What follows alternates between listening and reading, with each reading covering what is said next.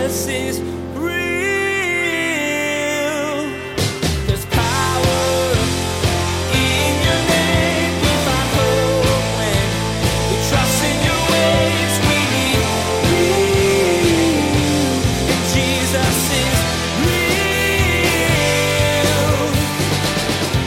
It would make no sense for me to want to go to In-N-Out, but stop at every fast food restaurant on the way there. Because then by the time you get there, you're not hungry, even if you wait 90 minutes. But you need an empty space for something to be filled. And that's why the Bible teaches that what God wants to do, in effect, is he wants to empty us out of our self-styled life so that he can fill us with his spirit and his life. If you're so full of yourself, it's impossible to be full of the Holy Spirit. There's a lot in this world that can fill you up, as Pastor Daniel said. There's work, friends and family, ministry, hobbies, all good things, but they can fill your plate and take hours out of your day. Now, if you allow all the things of the world to take up your time, will you have space for the Lord? Pastor Daniel begins a new series today, encouraging you to examine how you're filling your time and to allow the Holy Spirit to take precedence. Now, here's Pastor Daniel in Luke chapter 4 as he begins his message, The Spirit and Jesus. Jesus is real. So almost every innovation that happens in our lives or even in our culture begin with a problem, right? Like there's this situation, there's this problem that's going on, and we're like, we have to fix this. And then ultimately that leads to what we commonly call a life hack, some sort of a trick or some sort of a way to navigate a problem area. I think about this, one of my favorite life hacks. When Lynn and I first got married, I love my bride so much. She's the best thing that ever happened to me next to Jesus. But that woman could lose her keys like no one's business. And it didn't help that we had, we were newly married, and then our son Obadiah came, 10 months later or whatever. And so she's got this, she's got a new husband who's not an easy job that she's got. And then she's got this little kid. And then it was amazing because you never realize that you lost your keys until like the second that you have to leave the house and you're running late, right? That's how it goes. And then all of a sudden it's like, I can't find my keys. And when we first got married, just truth be told, you can imagine I'm not the most patient person by nature. I'm from New Jersey, so everything's like, let's go, And so sure enough, it's time to leave and we're running late, and then Lynn can't find her keys. And this went on literally every single day. And then I'll never forget one day, I'm like, and then it was not only the keys, but then you lose the phone. This was before they had the find your phone thing on your phone. Isn't that a great life hack? Like to find your friends and their phones function. It's so good, But we couldn't find the phone. We couldn't find the keys. And then I remember one day I was out at like a little bodega there where we were living in New Jersey. And I saw they had this little bowl, like this little like bone looking bowl. And I'm like, how much is that? They're like 50 cents. I'm like, I'll take it, And I came home like, I got you a gift, sweetie. It's like, what is this? It's like a bowl. Why'd you get me a bowl? And I put it on top of the fridge. I'm like, every day when you walk in the house, the keys and the phone go right in there. And she's like, why? I'm like, you'll always know where it is. And what's amazing is she hasn't lost her keys in a long time. And even I lose my keys, and I'm happy to put my keys in the bowl. But the idea is that because there's some sort of a problem, you have to figure out its solution, right? And so much of how life has evolved for all of us is what are the solutions that we come up with to the problems that we face? Now, what's beautiful, of course, is that God knows that life isn't always easy. And Jesus ultimately gave his church, the people that he's created, really gave us just one life hack, one way to make the things that are wrong in life right. And that life hack, of course, is the Holy Spirit. When Jesus looked at what's the problem with humanity, he's like, actually, the problem with humanity is that they're human. So I'm going to take my spirit and I'm going to place it within my people. And the Holy Spirit's presence in his people is then going to facilitate all of the life of God and all of the kingdom of God within each one of us.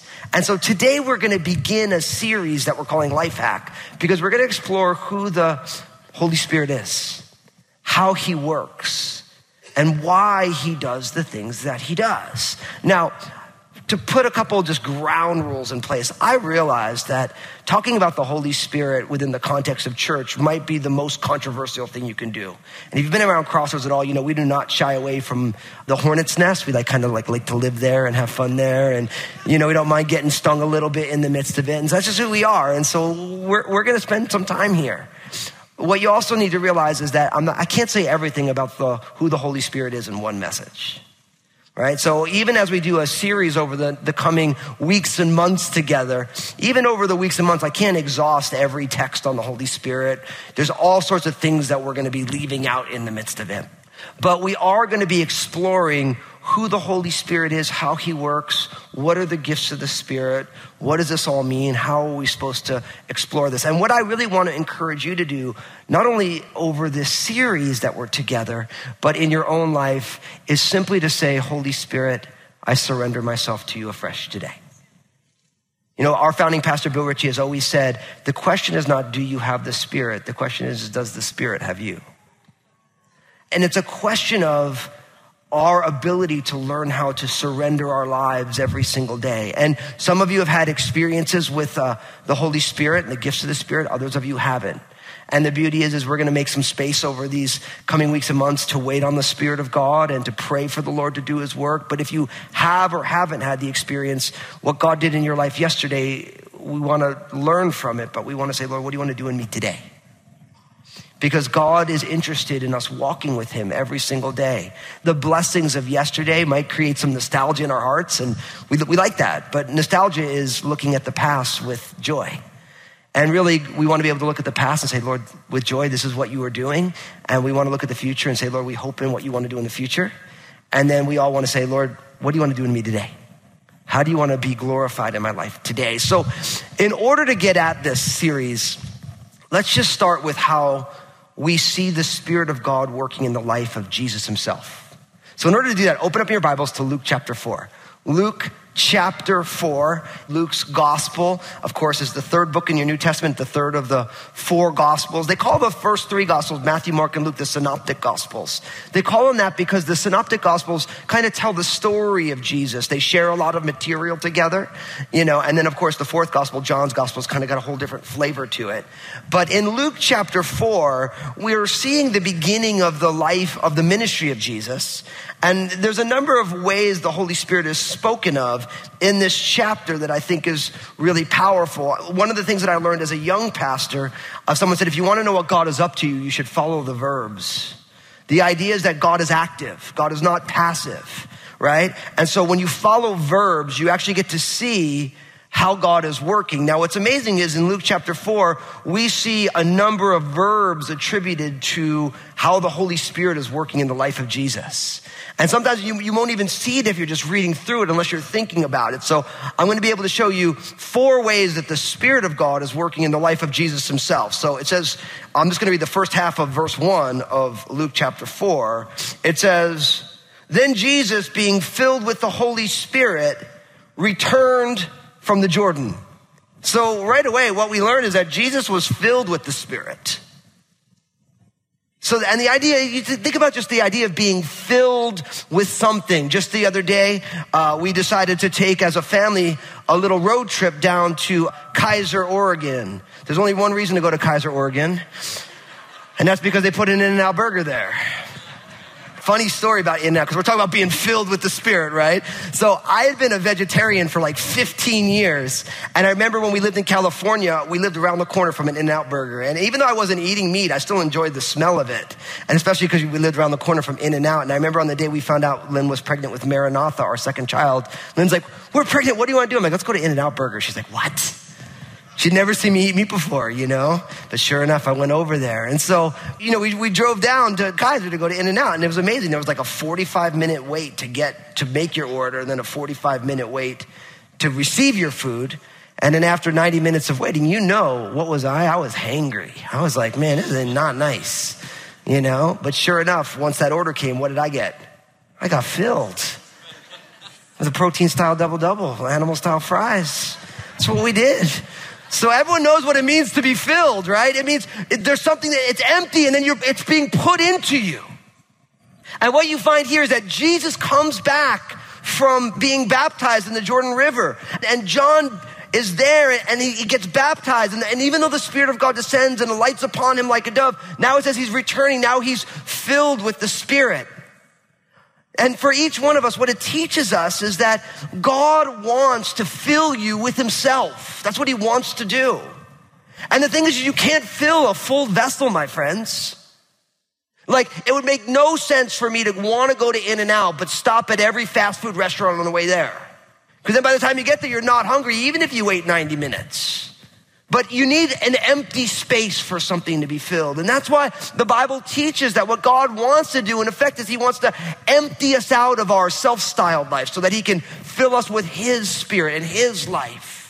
If you're so full of yourself, it's impossible to be full of the Holy Spirit. That's why John the Baptist said, he must, speaking of Jesus, must what? Increase, and I must what? Decrease. So for Jesus, there is this filling. And of course, this reminds me of Ephesians chapter 5, verse 18, that says that we do not be drunk with wine, and which is dissipation, but be filled with the Spirit.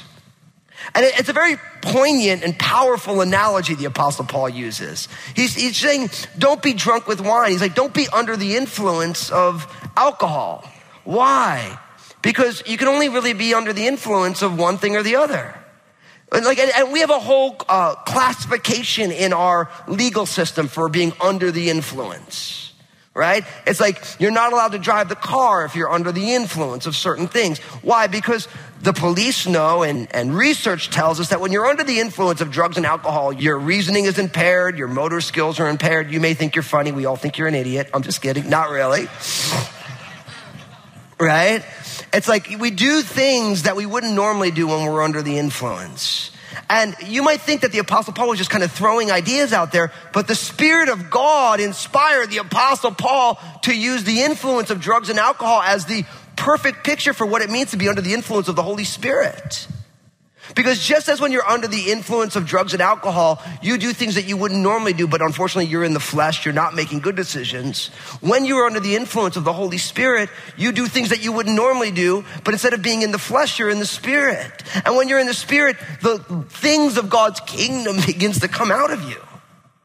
And so we want to be people who are filled with the Spirit, because Jesus came back from being baptized and it says, and he was filled with the Spirit. When was the last time you said, Lord, will you empty me of me so that you can fill me with you? See, talk about a spiritual life. A spiritual life is a life that says, Lord, I don't want all my stuff. Lord, will you empty me of myself so that what you want to do can come to pass, that you can fill me? Now, look what the second half of verse 1 tells us. I'll read the whole verse. Then Jesus, being filled with the Spirit, returned from the Jordan and was led by the Spirit into the wilderness. So notice the second verb. Jesus was led by the Spirit. Jesus was led by the Spirit. Now, what I think is so fascinating here is he comes, he's filled with the Spirit, right? He comes back from being baptized. And then it says he's led by the Spirit. And he's led by the Spirit, it says, into the wilderness. Now, really when it speaks about being led is when you allow somebody else to take the place of authority and bring you to where they want you to go. It's kind of like if you were to allow somebody, if you were going somewhere and someone's like, well, here, let me drive. Right? Now, it's funny. I come from a long line of people who they want to drive, but you don't want to be in the car with them. You know what I mean? It's like, we used to joke that they invented like the dashboard and those handles because of my dad. My dad was one of those guys, he wanted to get there fast, right? And he would never be in the car if he wasn't driving, which was horrifying, you know? I asked my dad's wife, Maren, they've been married for now 15 years. And I would say, Maren, how do you handle it? She's like, I just pretend like it's not happening. You know, it's just so funny. I just pretend like it's not happening, you know, but literally the idea of being led is you allow someone to bring you not where you want to go, but where they want to bring you. And it says here that Jesus was led by the Spirit. And what's interesting is it says he's led by the Spirit where? Into the wilderness. Now I'm here to tell you being led into the wilderness is not exactly the most fun place to go. And if you were to continue reading, and we're not going to read it today, but you can read it in your own time, Jesus is led by the Spirit into the wilderness. And what happens? He's tempted by the devil. He's fasting for 40 days and 40 nights. This is not something that Jesus would have chosen, but the Spirit of God had other things that he wanted to accomplish, and this was necessary. Now, of course, there's a lot of pictures here. Jesus being in the wilderness, fasting, being tempted by the devil. Of course, it's a picture of Adam and Eve. Do you remember God placed Adam in paradise where he could eat anything he wanted? He was tempted, but he failed. Jesus, not in a beautiful paradise garden where he can eat anything, Jesus in the wilderness, not eating at all, is tempted and doesn't fail because Jesus is the second Adam. Jesus did what Adam couldn't do. There's that one picture. There's also the picture, it's not by chance that Jesus was fasting 40 days and 40 nights, because of course the number 40 makes you think of another group of people in a wilderness for a period of 40. Well, who am I talking about? The children of Israel, wandering in the wilderness for 40 years, right? Now again, the children of Israel wandered in the wilderness for 40 years because they were faithless and failing in the wilderness. But Jesus, the new and better Israel, Jesus as the Messiah, the embodiment of all that God hoped for Israel to be, he's in the wilderness, he's fasting, he's being tempted, but he doesn't fail. It's without sin. Now, why do I share all this with you? Because if you are led by the Spirit, sometimes the Spirit of God will bring you to places you don't want to be, but God knows you need to be. And can we just be honest? This is why people do not like to follow Jesus. Because if you say, I want to follow Jesus, and if you say, I want to be led by the Holy Spirit, he's going to ask you to do things you do not want to do. And let's just be honest, nobody likes to do what they don't want to do. Now, listen, for those of you who are kids right now, you're like, man, that's why I don't like being led by my parents. They make me clean my room. They make me do my homework. They make me eat my vegetables. They don't give me ice cream for breakfast, no matter how much you talk about it, Pastor Daniel. But when you get older, then you're like, well, now I get to do what I want to do. But then you realize when you believe your Bible, that when you're a follower of Jesus, you don't get to do what you want to do. Your life is meant to be something that pleases the Lord. And the Spirit of God leads you to do things that make you scared, that make you uncomfortable.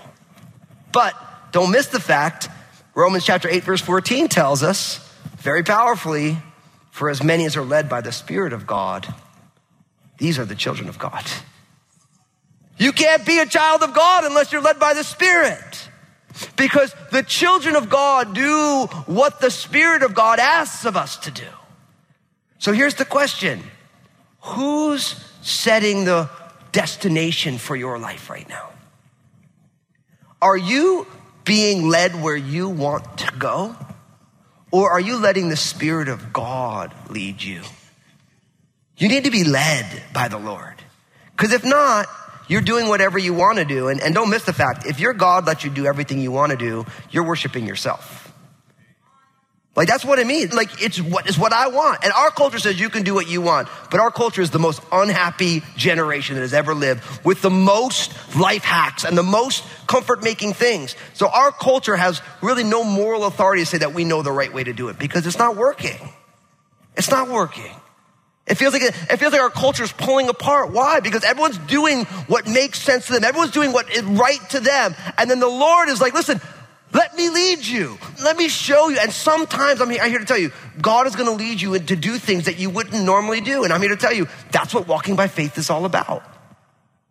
Like, can you imagine Jesus, right? Like, imagine if Jesus lived in this generation, right? And Jesus is like, he's getting baptized. And all of a sudden, Spirit's God's like, listen, hey, let's go into the wilderness. You're going to fast for 40 days. What do you think Jesus is going to say? Why would I want to fast? I mean, why would I want to be tempted by the devil? I mean, there's so many more fun things that I can do. I can start a YouTube channel. I can vlog my whole life. Every time I do something, like, hey, look what I did. Hey, look, I went to the bathroom. You see, look at this. I got this special thing. I flush it and it makes some sounds, you know? So good. You can buy one for $9.99 on my website. Right? Like, that's our world that we live in. But guess what? Jesus was willing to be led. And we have to learn the art of saying, Lord, I want to be led.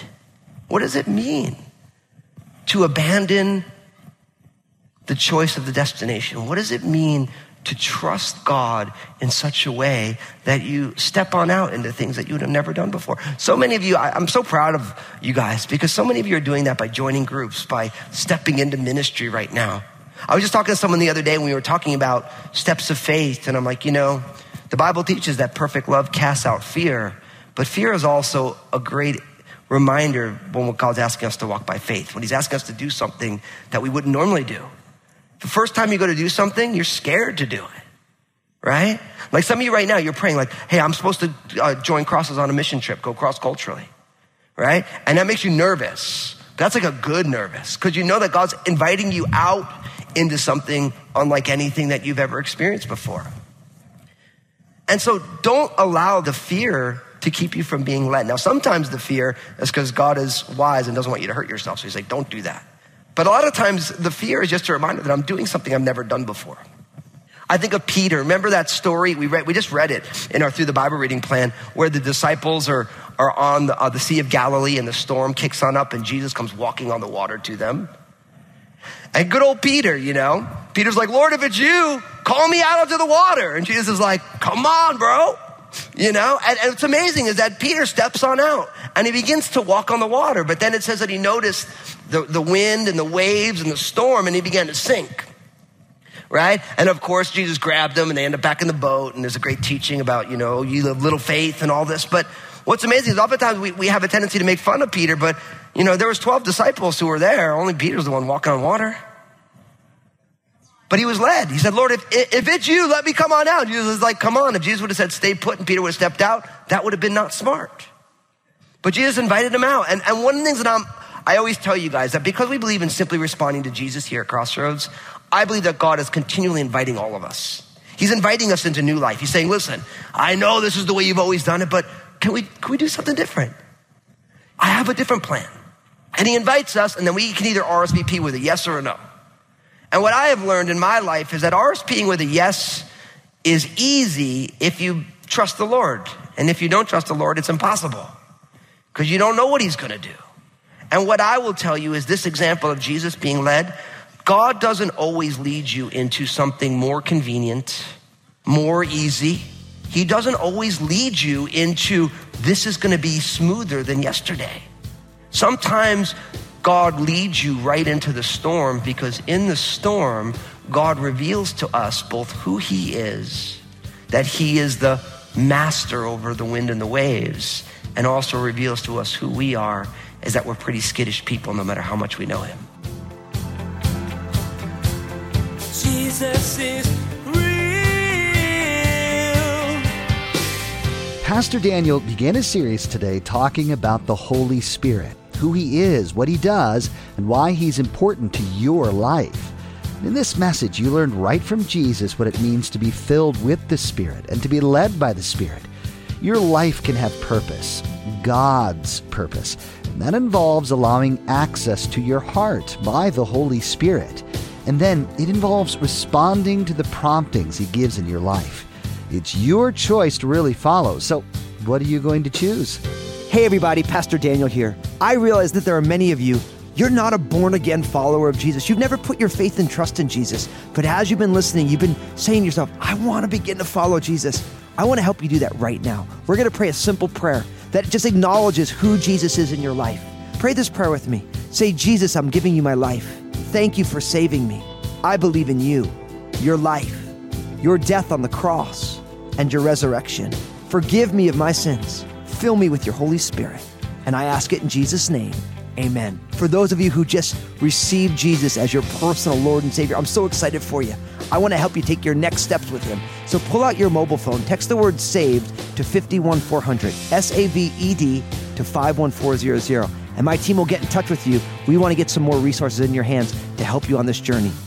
Join us again here on Jesus Is Real Radio when Pastor Daniel talks about the power that comes from being filled with the Holy Spirit. It's a power that you can't explain. It's the ability to hold your tongue when you need to, or speak the truth in love to those who need to hear it. It's having peace and patience that just can't be explained.